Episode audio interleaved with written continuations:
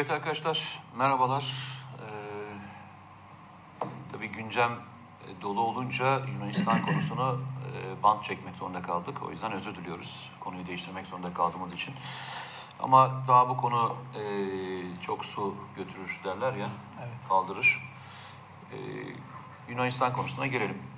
E, Yunanistan'da şu andaki en son e, iki tane önemli e, konulardan bir tanesi hem e, Kosa hem de e, diğer adalara e, asker sevkiyatı konusunu biraz değinelim. Şimdi birçok arkadaş şu soruyu soruyor tabii. Askeri anlamda şunu soruyor. O yolcu gemisinin içine gönderilen askerlerin görüntülerini gördün değil mi sen? Evet.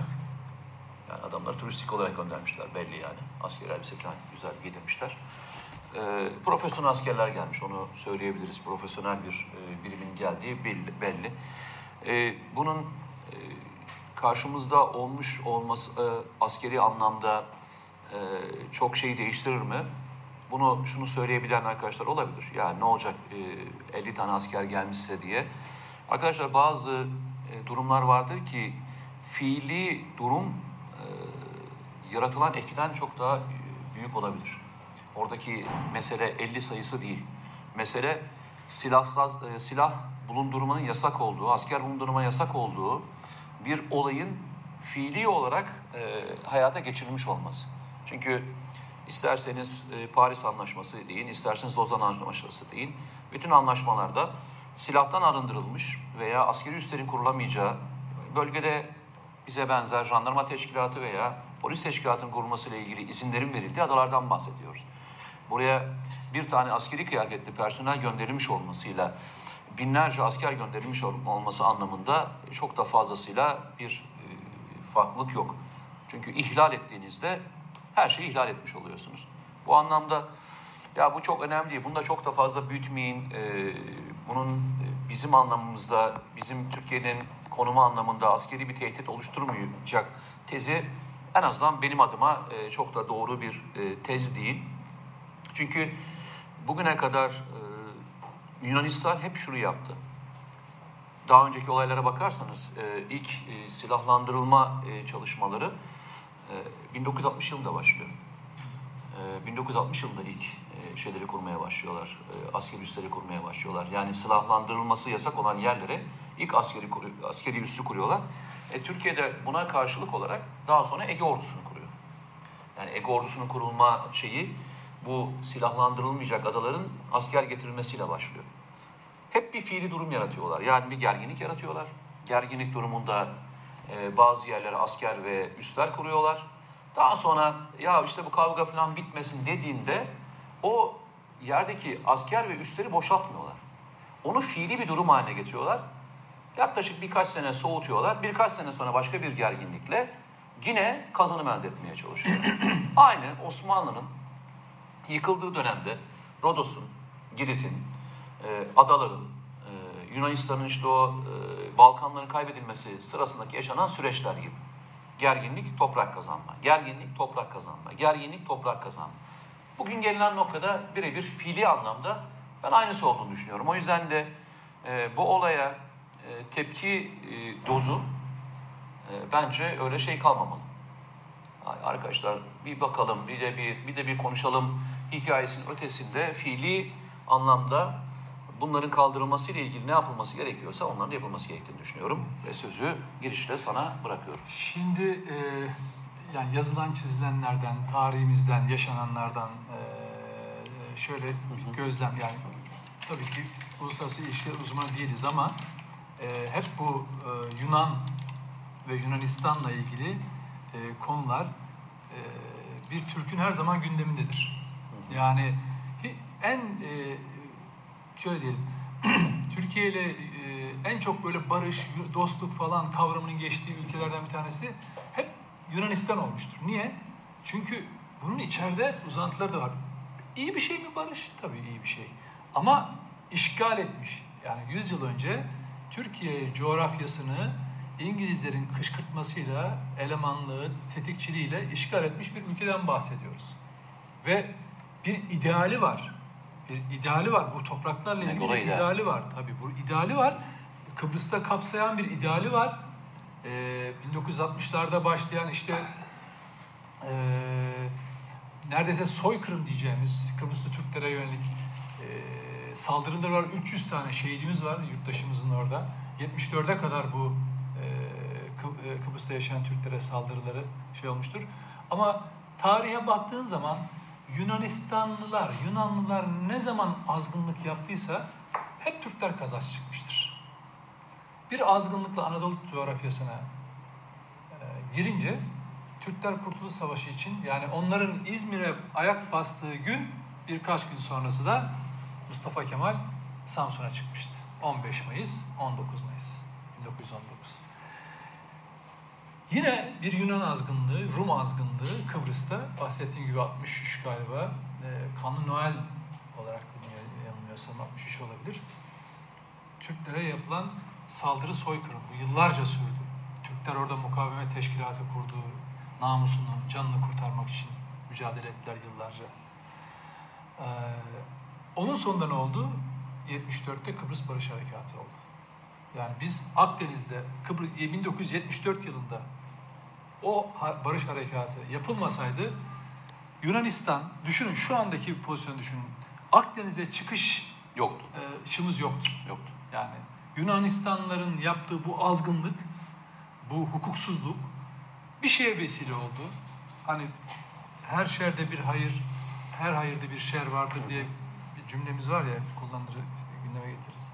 Maalesef böyle bir şerin içinde böyle bir e, Türkiye'nin e, e, Akdeniz'de Kıbrıs adasında bir hakimiyeti, bir garantörlüğü söz konusu olabilir. Yoksa biz Ege'den başlayarak Akdeniz'e kadar çevresi tamamen kuşatılmış bir ülke halindeydik. Şimdi geliyoruz Türkler, şey, Yunanlılar bu sefer yani 14 tane ya da 16 tane adayı anlaşmalar gereği silahsız, 16. gayri silah e, 16. 16 tane adayı e, gayri askeri bölge olarak yani hiçbir silah şey bulunmayacak. Sadece bir müfreze, bir güvenlik için bir emniyet için işte. Emniyet karakol, için. karakol Jandarma, polis teşkilatı. olabilir. Ama şimdi buraları işgal etti ve yıllardan beri olan bir şey bu. bu bugün olan bir şeyden bahsetmiyoruz. Yani bugün meclise e, biz askerlerin çıktığını görüyoruz. Ama orada onların şöyle bir şey. Ben sabah bununla ilgili bir şey toparlamaya çalışıyordum. Ne diyeceğim diye. E, kesik baş, e, şey başı kesik tavuk stratejisi uyguluyor şu anda Yunanistan. Bunu bir örnekle anlatacağım. Ha, kesik başı nerede? O baş Fransa'nın elinde. Ama başı kesik tavuk gibi bir oraya bir oraya Yunanistan savruluyor şu anda. Deminden örnek verdiğim Meis Adası'nda askerlerin çıkış görüntüleriyle ilgili Yunan Genelkurmay yetkilileri ne dediler? Meşru müdafaa kapsamında oraya çıktılar dediler değil mi? Bir gün sonra baktılar ki bu hukuka, uluslararası anlaşmalara aykırı. Hangi açıklamayı yaptı bu sefer devlet televizyonu ERT? Sadece karakol e, oradaki bölgede nöbet değişimi için gittiler dediler. Değil mi? Ne olursa olsun ikisi de yanlış. Hay hay. Şunu söyleyeyim. Yani bak kendi bir gün önce Genelkurmay kaynakları Türkiye'nin sald güya saldırı, saldırgan politikasına- karşı meşru müdafaa amacıyla çıktı. Bir güç gösterisi. Ertesi gün fıs. Hayır Nedir ama o? ben şey- şey şu- çok- şey diyor. çok hoşuma gitti. Televizyon diyor ki Yolcu gemisiyle gitmiş olmaları çok hoşuma ama gitti. işte yani. öyle öbür türlü gitse zaten tam açık ihlal. Böyle yapıyormuş gibi görünmek, güç göstermek. Ne yapmaya çalışıyor Yunanistan? Türkiye'yi kendi belirlediği alana çekmeye çalışıyor. Doğu Akdeniz konusunda. Öbür tarafta adalara adalarda kısmi olarak böyle silahlı, askerli e, faaliyetleriyle de böyle Türkiye'yi bir bir hata yapmaya, uluslararası anlaşmalara dışına çıkmaya, böyle işgalci gibi göstermeye, hatta bu yolla Türkiye'yi Avrupa Birliği ve dünyanın bütün yaptırımlarıyla karşı karşıya bırakmaya çalışan bir stratejisi var. Şimdi peki buna çare ne olabilir? Ben sabahleyin bununla ilgili bir iki telefon falan konuşması yaptığım zaman şu sonuca vardım. Türkiye'nin şimdi ada şeyde e, Ege'de 152 tane ada varmış böyle. Şey Ben- diyorsun, e, hukuksuz- Ada, kayalık- hukuki statüsü belirli olmayan Belli olmayan yani şey yapan o anlaşmalar Yoksa binlerce ada var. Binlerce ada var. Yok yani şey 152 tane böyle hukuk Tamam, statüsü hukuki belli olmayan şey var. E dedim ki peki Türkiye şimdi buraları silahlı şeyleri çıktı ya. Türkiye'de mesela orada şu anda üzerinde hiçbir şeyin olmayan, olmayan, kimsenin olmadığı adalara asker bıraksın. Tam da Yunanistan'ın dibinde o zaman. Hani 6 mili dışında kalan bölgeye çıksın bıraksın. Mütekabiliyet esası. Ya da ne yapabilir? Şunu da yapabilir. Türkiye örneğin Sakız, Midilli etrafını ablukaya alabilir. Ablukayla yani e, şeyi ne derler onu? Askeri gücünü diplomasi amacıyla kullanıyorsun. Yaptırma zorluyorsun. Diyorsun ki kardeşim dünyanın dikkatini oraya çekiyorsun. Şimdi Türk Yunanistan bize bizimle bu kavgaya mücadeleye nerede girdi? Oruç Reis gemisiyle Doğu Akdeniz'deki haklarımızı kullanma sürecinde. Tamamen bunu baltalamak amacıyla arkasına Fransa'yı da alarak başka ülkeleri de alarak Türkiye'ye düşmanlık yapacak ülkeleri de alarak Doğu Akdeniz'deki faaliyetlerimizi engellemeye çalışıyor.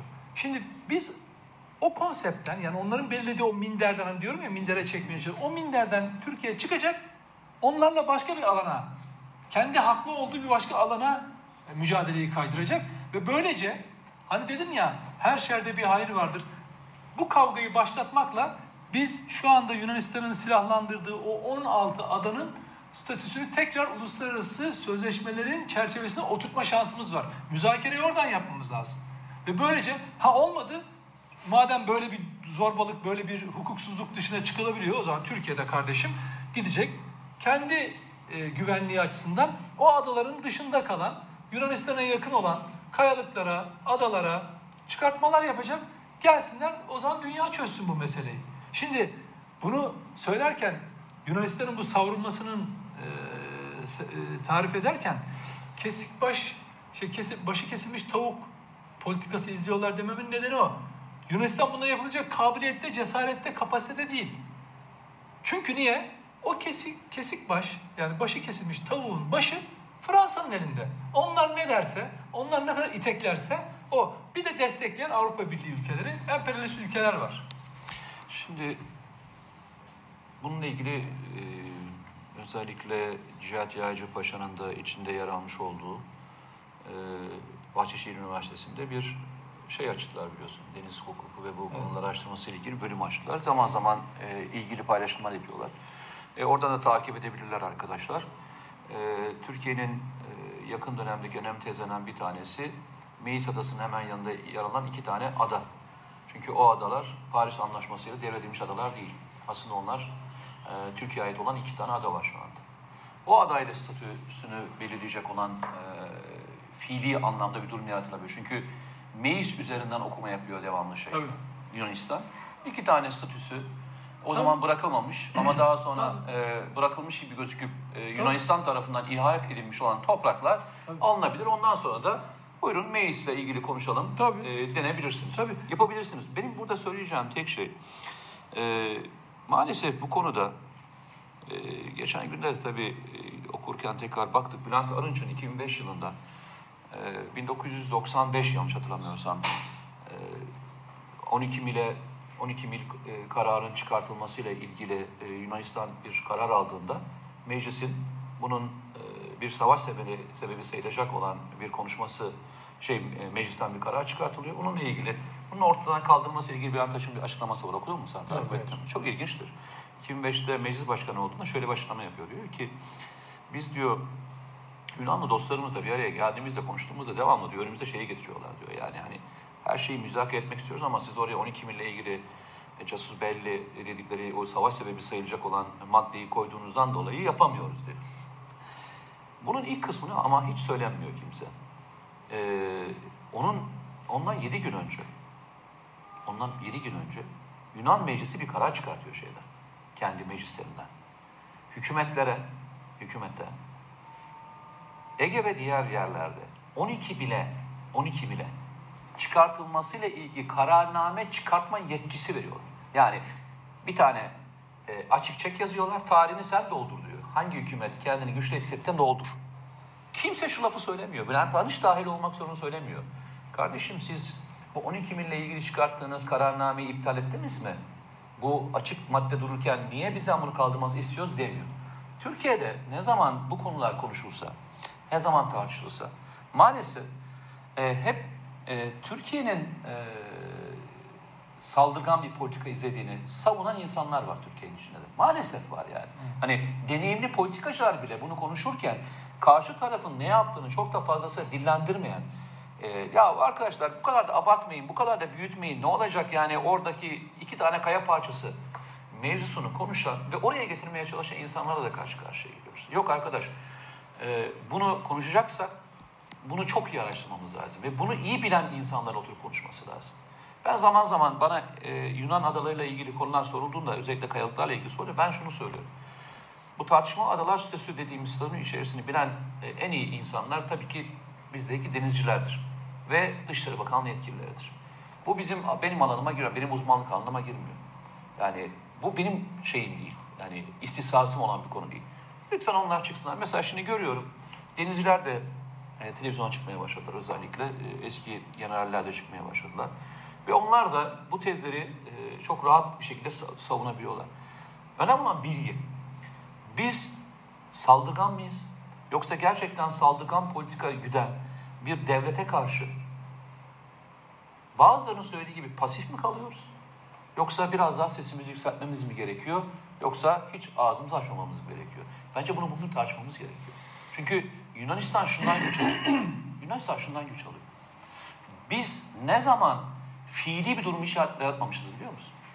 Yarattığımız bir tek fiili durum bu konuyla ilgili. Ege'de yok öyle bir fiili durum. Nerede var? Şeyde var. Kıbrıs'ta var. Kıbrıs'ta gitmişiz, kesin çözümlü bir karar yapmışız.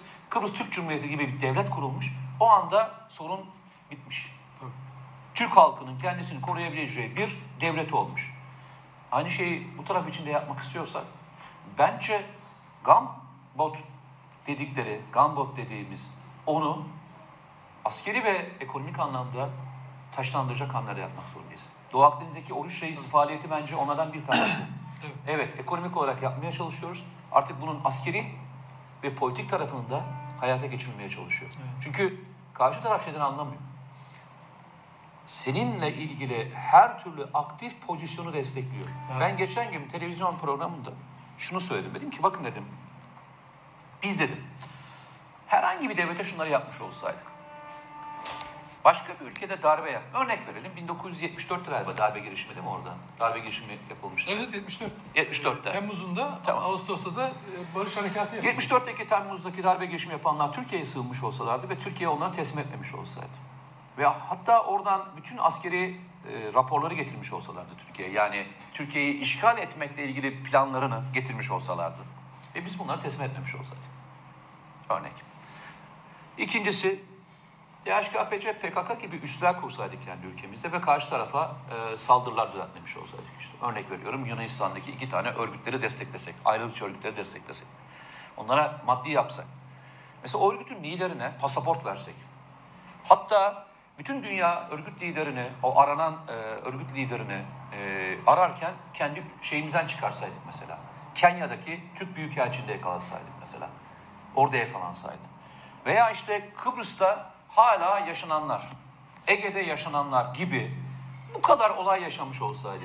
Biz buna ne derdi başka bir ülke, ne söylerdi?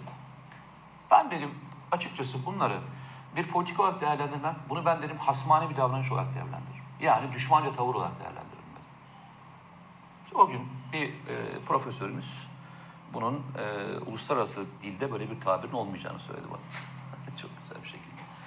E, bunu dedi biz unfriendly, e, dostane olmayan e, şekilde e, diye nitelendiririz. Düşmanca Kimin davranış. söyleyebileceğini tahmin Ben, yani sorun değil, önemli değil. Yani e, o o e, tabirle kullandı. Ben de e, cahil e, cesaretimle e, bu tabiri kullanmıştım. Ben ben biraz kitabın ortasından konuşmasın konuşulmasını gerektiğini düşünüyorum. Biri birimiz veya bu ülke e, bunların onda birini başka birisine yapmış olsaydı karşı taraf seni düşmanca e, ülke ilan ederdi. O zaman gelin şunu yapalım. Bunları yapan, FETÖ'ye kapı açan, hala örgütün propagandasını yapan, Türkiye'deki casusluk faaliyetlerini organize eden, Türkiye'deki gizli planları almak için hala FETÖ üyelerini kullanan, bütün planları ele geçirmek için e, farklı e, politikalar üreten, Avrupa Birliği konusunda Türkiye'nin ihracat veya diğer genelde blokaj uygulamaya çalışan, Türkiye'nin karşısına bir grup getirmeye çalışan, Birleşik Arap Emirlikleri, Mısır gibi ülkeleri karşımıza getirmeye çalışan bir Yunanistan'la e, hareketlerini ne olarak algılayalım? Ege'de 12 milye çıkartma faaliyeti olarak mı algılayalım? Yoksa megalo iddianın bir e, parçası olarak mı algılayalım? Hangisi olarak algılayalım? Bunu ben şeye bırakıyorum. Sana sormuyorum yanlış anlama. Evet, evet. Bunun sorusunun cevabını lütfen bence izleyicilerimiz kendileri karar versinler. Şimdi e, Türkiye ben hep uzun zamandan beri özellikle o- yani 15 Temmuz'dan sonra yani o e, Fırat Kalkanı operasyonu ile beraber biz uluslararası e, operasyonlar konusunda çok daha algımız yüksek, daha çok inceleyen, irdeleyen noktaya geldik ve çok şeyi öğrendiğimiz bir noktaya geldik. Ar- Devamında işte Barış Pınarı Harekatı, Afrin Harekatı e, gibi operasyonlar oldu. İşte Libya onu takip etti. Bütün bu olayların bir uluslararası şeyi var, ayağı var. Bunları yaparken de Türkiye hep e, yani birkaç maddeye dayandı. Bir, ahlaki olacak, meşru olacak, hukuki olacak. Yani metinlere, uluslararası anlaşmalara, uluslararası hukuka uygun olacak. Ve Türkiye şu ana kadar yaptığı her şeyde, senin tam örnek verdiğin gibi hukuki davranarak, ahlaki ve meşru davranarak, yani etik olarak da, evet ya bir Yunanlı bile azıcık vicdanı varsa, gözü varsa, ya arkadaş hakikaten tam Türkiye'nin dibinde. Yani Meis Adası'na yüzerek gideriz biz. Onlar 500 kilometreden gelecek. Orada askeri şey kuracak.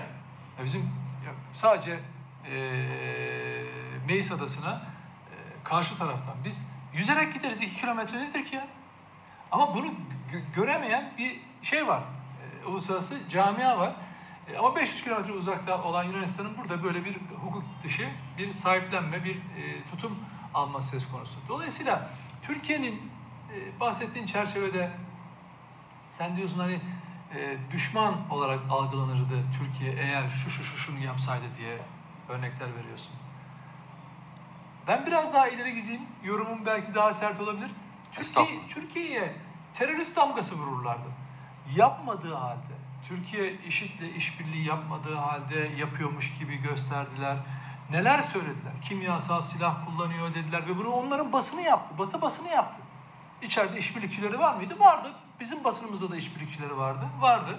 MİT tırlarına operasyon, MİT tırlarına FETÖ'cüler operasyon yaparken onu deşifre etmeyi bir gazetecilik zanneden işte ajanlaşmış insanlar da vardı. Ama e, Türkiye bütün bunları yaparken bakın hiçbir zaman hukuk dışına çıkmadan yani Yunanistan'ın bütün azgınlığına rağmen hep hukuk içinde kalmaya ve strateji geliştirmeye çalışıyor. Zaten e, şeyi e, hani büyük devlet olmanın özelliği de o. Şimdi Yunanistan'ın e, yaratmak istediği o dalgalara kapılır, e, hukuk dışına çıkarsak uluslararası camiada biz tartışılar hale geliriz. Ama biz ne yapmaya çalışıyoruz Türkiye olarak? Hukuk içinde bunu e, hakkımızı korumaya çalışıyoruz.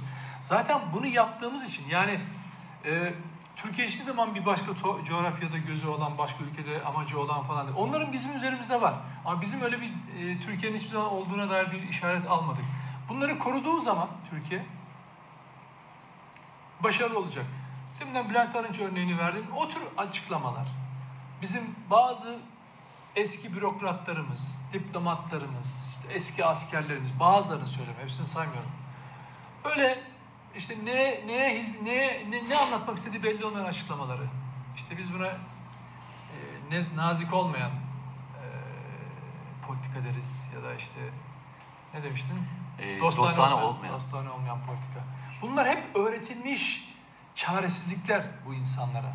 Adam kafası öyle formatlanmış. Ya da o siyasetçi, bahsettiğin siyasetçi gibi o konjonktürde efendim uluslararası camianın üzerine kurduğu abluka gereği bir böyle dostluk, işte bundan bununla bir yere varacaklarını zannediyorlar. Türkiye Cumhuriyeti vatandaşları dahil olmak üzere haklarını kesinleştirdiği ve buna sahip çıktığı sürece bu coğrafyada kalacaktır. Ya şöyle düşünün arkadaşlar. Ee, size hakkımız olan denizlerdeki e, alanları e, bile dar etmeye çalışıyorlar. Adamların cüretkarlığını şuradan anlayın. İstanbul'un göbeğinde Ayasofya'nın açılışına laf ettiler. Buna karşı çıktılar. Papasından Yunanistan'dan Amerika'sından Avrupa'sına kadar. Yani şeye bak, Ayasofya'ya bak, Ege'yi, Akdeniz'i anlarsın. Adam diyor ki ya bu ne denizde ne karada Türklere söz hakkı, yaşam hakkı yok. Adam böyle düşünüyor. Ve Yunanistan bütün o provokasyon süreciyle, Ayasofya'nın açılma sürecinde niye harekete geçirmeye çalıştı? Türkiye'ye karşı yaptırım yapalım, bilmem ne diyelim, şöyle yapalım, ye- yeniden açılmasına kadar Avrupa yaptırım uygulasın diye hep şeydi, Yunanistan'dı. Şimdi aynı şımarıklığı denizde yapmaya çalışıyor. Nasıl olsa arkasında bir Avrupa şeyi var. O zaman şimdi Avrupa'nın da e, tam üyesi. Dolayısıyla yalnız kalmayacağını, yanında Amerika'nın da kol gezdiğini görüyor. Dolayısıyla nasıl ben hep şunu söylüyorum. ya, Ayasofya'nın açılışı çok sembolikti. Onu açık tutabilirsen denizdeki haklarına da sahip çıkarsın. Ve bunun en önemli yö- yöntemlerinden bir tanesi son sözüm o olsun. Karadaki misak-ı millimize nasıl sahip çıkıyorsak denizdeki misak-ı millimiz olan e, mil, e, münhasır ekonomik bölge e, e, ilanını bir an önce yaparak bütün deniz Akdeniz ve e, Ege denizindeki haklarımızın sınırlarını bizim çizmemiz ve orada bulunmamız gerekiyor. Nitekim Oruç Reis tam da e, münhasır ekonomik bölge dediğimiz alanın içinde tam sınırında e, şu anda çalışmalarını yapıyor. İnşallah oradan da iyi haberler gelecektir. Ee, dün e, Sayın Cumhurbaşkanı'nın e, açılışını yaptığı tesisler ve diğer şeylerle ilgili de söyleyeyim ve bitirelim. Arkadaşlar zaman zaman Atmaca füzesinin e, ne zaman karadan atılan, atılacak olan e, versiyonu yapılacağına ilgili sorular soruyorlar. Atmaca biliyorsun e, daha çok gemilerden e, gemiye atılan yani satıtan satığa atılan e, bir füze, yerli bir füze. Harpo'nun e, Türk Türk versiyonu. Dün atılan çok ilginç bir füze. E, Roketsan çok il, il- ileri bir yere geldi şeyle beraber, Aselsan'la beraber.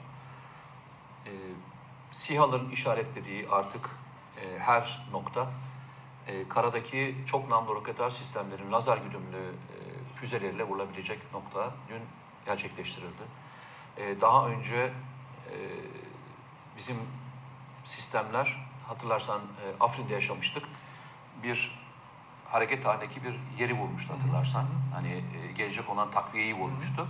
Artık seyir halindeki gemileri de atmaca füzeleri gibi vurabilecek e, SİHA'ların e, artık veya İHA'ların silahsız olan İHA'larda silahlı hale getirilmiş olan versiyonuna geçtik. Bu Türkiye için çok önemli, çok ihmal edildi, çok fazla söylenmedi. Türkiye'nin artık ne kadar SİHA önemli olduğu önemli değil, ne kadar İHA'sı da olduğu önemli. Çünkü İHA'lar artık bu saatten sonra hepsi birer SİHA. Ve hatta şöyle iddialı bir kelime daha söylüyorum. Silahı karada bulunan İHA. Öyle mi? Aynen öyle. Yani taşımıyor. Yanında taşımıyor. Yanında taşımıyor. O zaman şeyi de getiriyor. Yani hani e, bir İHA'nın e, maksimum ağırlık taşıyabileceği faydalı yük e, Şöyle, çok tabii, daha üzerine tabii, çıkmış daha- oluyorsun değil mi? Tabii, Mesela şöyle. bir roket atıyorum 2 2 2000 kiloysa e, bir İHA'nın kaldıracağından çok daha fazla bir Çok daha demek. fazlası. Ve bu bir tane de değil. Birçok roketi eş anlı değil mi? Yani Hedefe- şöyle söyleyeyim, e, çok daha küçük dronlarla bile eğer sen e, lazerle kilitliyorsan artık bundan sonra e, işte asıl Türkiye'nin caydırıcılığı bu. Evet. E, Bugün geldiğimiz noktayı bir kez daha söyleyelim. Bu çok önemli bir e, deyim. E, Artık Türkiye'nin İHA'ları silah taşımadan birer F-16.